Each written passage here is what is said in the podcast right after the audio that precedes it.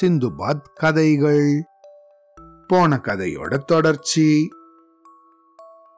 ஆனா நாங்க ரொம்ப தூரம் கூட போயிருக்கல. அதுக்குள்ள இன்னொரு மிக பெரிய பயங்கரமான சத்தம் கேட்கவே நாங்க எல்லாரும் திரும்பி பார்த்தோம். இப்படி கண்ணு போன அந்த ராட்சசம் பக்கத்துல இன்னொரு பெண் ராட்சசி இருக்கிறத பார்த்தோம். அவளோ இவனை விட பயங்கரமாக இருந்தா. ஆனா இந்த ரெண்டு பேரும் எங்களை துரத்திக்கிட்டு கடலுக்குள்ள இறங்கவே இல்லை. அவங்களால தண்ணியில நீந்த முடியாதோ என்னமோ.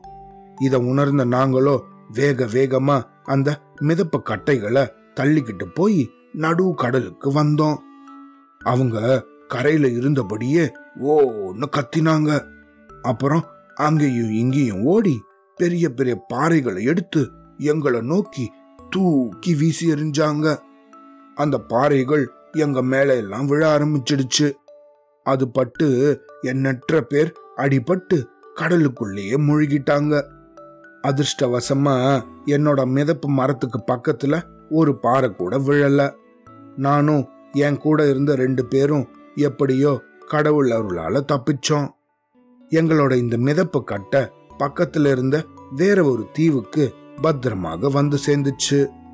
இருந்தாலும் எங்களுக்கோ அந்த ராட்சசர்கள் எங்க இந்த தீவுக்கும் வந்துடுவாங்களோ அப்படிங்கிற பீதி இருந்துட்டே இருந்துச்சு. அந்த பயத்திலேயே இந்த தீவோட கரையிலேயே நாங்க படுத்துக்கிட்டோம். எங்களுக்கு இருந்த களைப்பால எப்படி தூங்கினோன்னே தெரியல.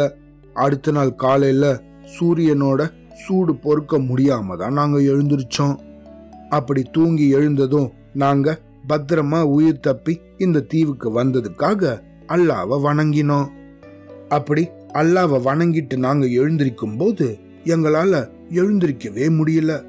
என்னடா இது? அப்படின்னு ஆச்சரியப்பட்ட நாங்க திரும்பி பார்த்தோம்போது ஒரு பெரிய மலைப்பாம்பு. அது எங்களை அப்படியே வளைச்சிருந்தது தெரிஞ்சிச்சு. நாங்க போட்ட கூப்பாட்டுல அந்த பாம்பு பாய்ந்துடுச்சோ என்னவோ. ஏன்னா அப்படியே எங்களை தொப்புன்னு விட்டுட்டு அது பாட்டுக்கும் ஓடி போயிடுச்சு. அதை பார்த்த எங்களுக்கு ஏற்பட்ட ஆச்சரியத்துக்கு அளவே இல்ல. ஆண்டவன் தான் திரும்பவும் எங்களுக்கு உயிர் பிச்சை கொடுத்தாரு அப்படின்னு நினைச்சுக்கிட்டோம். அன்னைக்கு பகல் முழுக்க அந்த தீவை நாங்க சுத்தி சுத்தி வந்தோம். இந்த தீவுலையும் நிறைய பழங்களும் நீர் ஊற்றுகளும் இருந்துச்சு. ஆனா நாங்க தூங்குறதுக்கு தலை சாய்க்கிறதுக்கு தான் ஒரு இடம் கூட இல்ல. ஆஹா ராத்திரி வேற நெருங்கிட்டு வந்துகிட்டு இருக்கே. இதுக்குள்ள நம்ம எங்கேயாவது ஜாக்கிரதையா இருக்கணும் அப்படின்னு நினைச்சு நாங்க ஒரு பெரிய மரமா பார்த்து அதுல ஏறிக்கிட்டோம். வன விலங்குகள் கிட்ட இருந்து தப்பிக்கிறதுக்கு அதுதான் சரியான இடம். ஆனா அந்த எங்களோட எண்ணத்துல பெரிய இடி விழுந்தது போல ஒரு சத்தம் கேட்டுச்சு. என்னடா இது? அப்படின்னு நாங்க குனிஞ்சு பார்த்தம்போது காலையில எங்களை விட்டுட்டு போச்சே அந்த பெரிய மலைப்பாம்பு. அது திரும்பவும் அங்கேயே வர்றது தெரிஞ்சிச்சு. அதுவோ நாலாப்புறமும் பார்த்துக்கிட்டே வந்துச்சு. அப்புறம் நாங்க எங்கேயும் இல்லைன்னதும் அண்ணாந்து பார்த்துச்சு. அப்போ நாங்க இருக்கிறது அதுக்கு தெரிஞ்சு போச்சு. உடனே அது எங்கள ஒருத்தனை பிடிச்சுக்குச்சு. அவனும் கண்ணா பின்னான்னு அலறினான் ஆனா அந்த பாம்பு அவனோட உடம்பு பிடிச்சு வளைக்கவே அவனோட எலும்புகள் முறியற சத்தம் எங்களுக்கு பரிதாபமா கேட்டுச்சு. அவன் இந்த பாம்போட பசிக்கு இரையாயிட்டான். இப்போ நானும் அந்த இன்னொரு ஆளும் தான் பாக்கி. அந்த பாம்போ இன்னைக்கு ஒருத்தன் போதும் அப்படின்னு நினைச்சிச்சு போல இருக்கு. ஏன்னா அவனை சாப்பிட்டதுக்கு அப்புறம் அந்த மரத்தையே சுத்திக்கிட்டு அங்கேயே படுத்துக்கிச்சு. நாங்க எப்படி தப்பிக்கிறது? அடுத்த நாள் காலையில தான் அந்த மரத்தை விட்டு அந்த பாம்பு நகர்ந்துச்சு. கொஞ்ச நேரம் கழிச்சு நானும் அந்த இன்னொரு நண்பனும் கீழே இறங்கினோம். அந்த தீவிலிருந்து எப்படியாவது தப்பிக்கணும் அப்படிங்கிறது என்னுடைய திட்டம். ஆனா எப்படி தப்பிக்கிறது? கண்ணுக்கு எட்டின தூரம் வரைக்கும் கடல். இந்த தீவுலையோ ஒரு சின்ன கட்டடம் கூட கிடையாது. எங்க பார்த்தாலும் மரங்கள் தான் இருந்துச்சு. இந்த பாம்புக்கு இந்த மரங்கள் எல்லாம் ஏமாத்துறோம் என்னுடைய நண்பன் வலது புறமாக போய் ஏதாவது அகப்படுதா அப்படின்னு பார்த்துட்டு வரதாக சொன்னான். அதுக்கு நானும் சரி ஜாக்கிரதையா போயிட்டு வா. நானும் இடது பக்கமா போய் எனக்கு ஏதாவது கிடைக்குதான்னு பாக்குறேன் அப்படின்னு சொல்லிட்டு போனேன். கொஞ்ச நேரத்துல நாங்க திரும்பவும் இந்த பழைய இடத்திலே வந்து சந்திக்கணும் அப்படிங்கிறது எங்களோட ஏற்பாடு. ஆனா இந்த ஏற்பாட்டின்படி நான் ஒருத்தன் தான் அந்த இடத்துக்கு திரும்பி வந்தேன். என்னோட அந்த இன்னொரு நண்பன் வரவே இல்லை.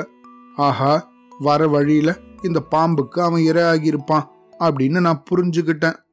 அப்போ நான் ஒருத்தன் தான் பாக்கி. என்னையும் அன்னைக்கு ராத்திரி இந்த பாம்பு எப்படியும் முழுங்கிடும் அப்படின்னு நினைச்சேன். எனக்கோ என்ன செய்யறதுன்னு ஒன்னும் தோணல. இந்த பாம்பு கிட்டேருந்து தப்பிச்சாலே போதும் அப்படின்னு தான் இருந்துச்சு. ஆனா இந்த பாம்பை எப்படியும் அடிச்சுலாம் ஒன்னும் பண்ண முடியாது. ஏன்னா அஞ்சாறு பேர் இருந்தாலும் கூட அது முடியாத காரியம். அவ்வளவு பெருசா இருந்துச்சு அது. இப்போ நான் வேற தனியாளா இருக்கேன். என்னால என்ன பண்ண முடியும்? இந்த கவலை என்னை போட்டு வாட்டிக்கிட்டு இருந்துச்சு. ஆஹா ஊர்ல இருக்கிற சுற்றத்தாரையெல்லாம் எப்ப பார்க்க போறோம் அப்படின்னு நினைச்சு அழவே ஆரம்பிச்சிட்டேன். எல்லாம் வல்ல கடவுள் எனக்கு இந்த தடவையும் கருணை காட்டக்கூடாதா அப்படின்னு கடவுளை மனசார வேண்டினேன். இப்படி நான் ஆண்டவனை தொழுதுகிட்டு இருந்த சமயத்துல எனக்கு ஒரு யோசனை தோணுச்சு. உடனே அத அமலுக்கும் கொண்டு வந்தேன். அது என்ன யோசனை? மாலுமி சிந்துபார் என்ன பண்ணாரு? அப்படிங்கறத அடுத்த கதையில கேட்கலாம் சரியா? அவ்வளோதான்.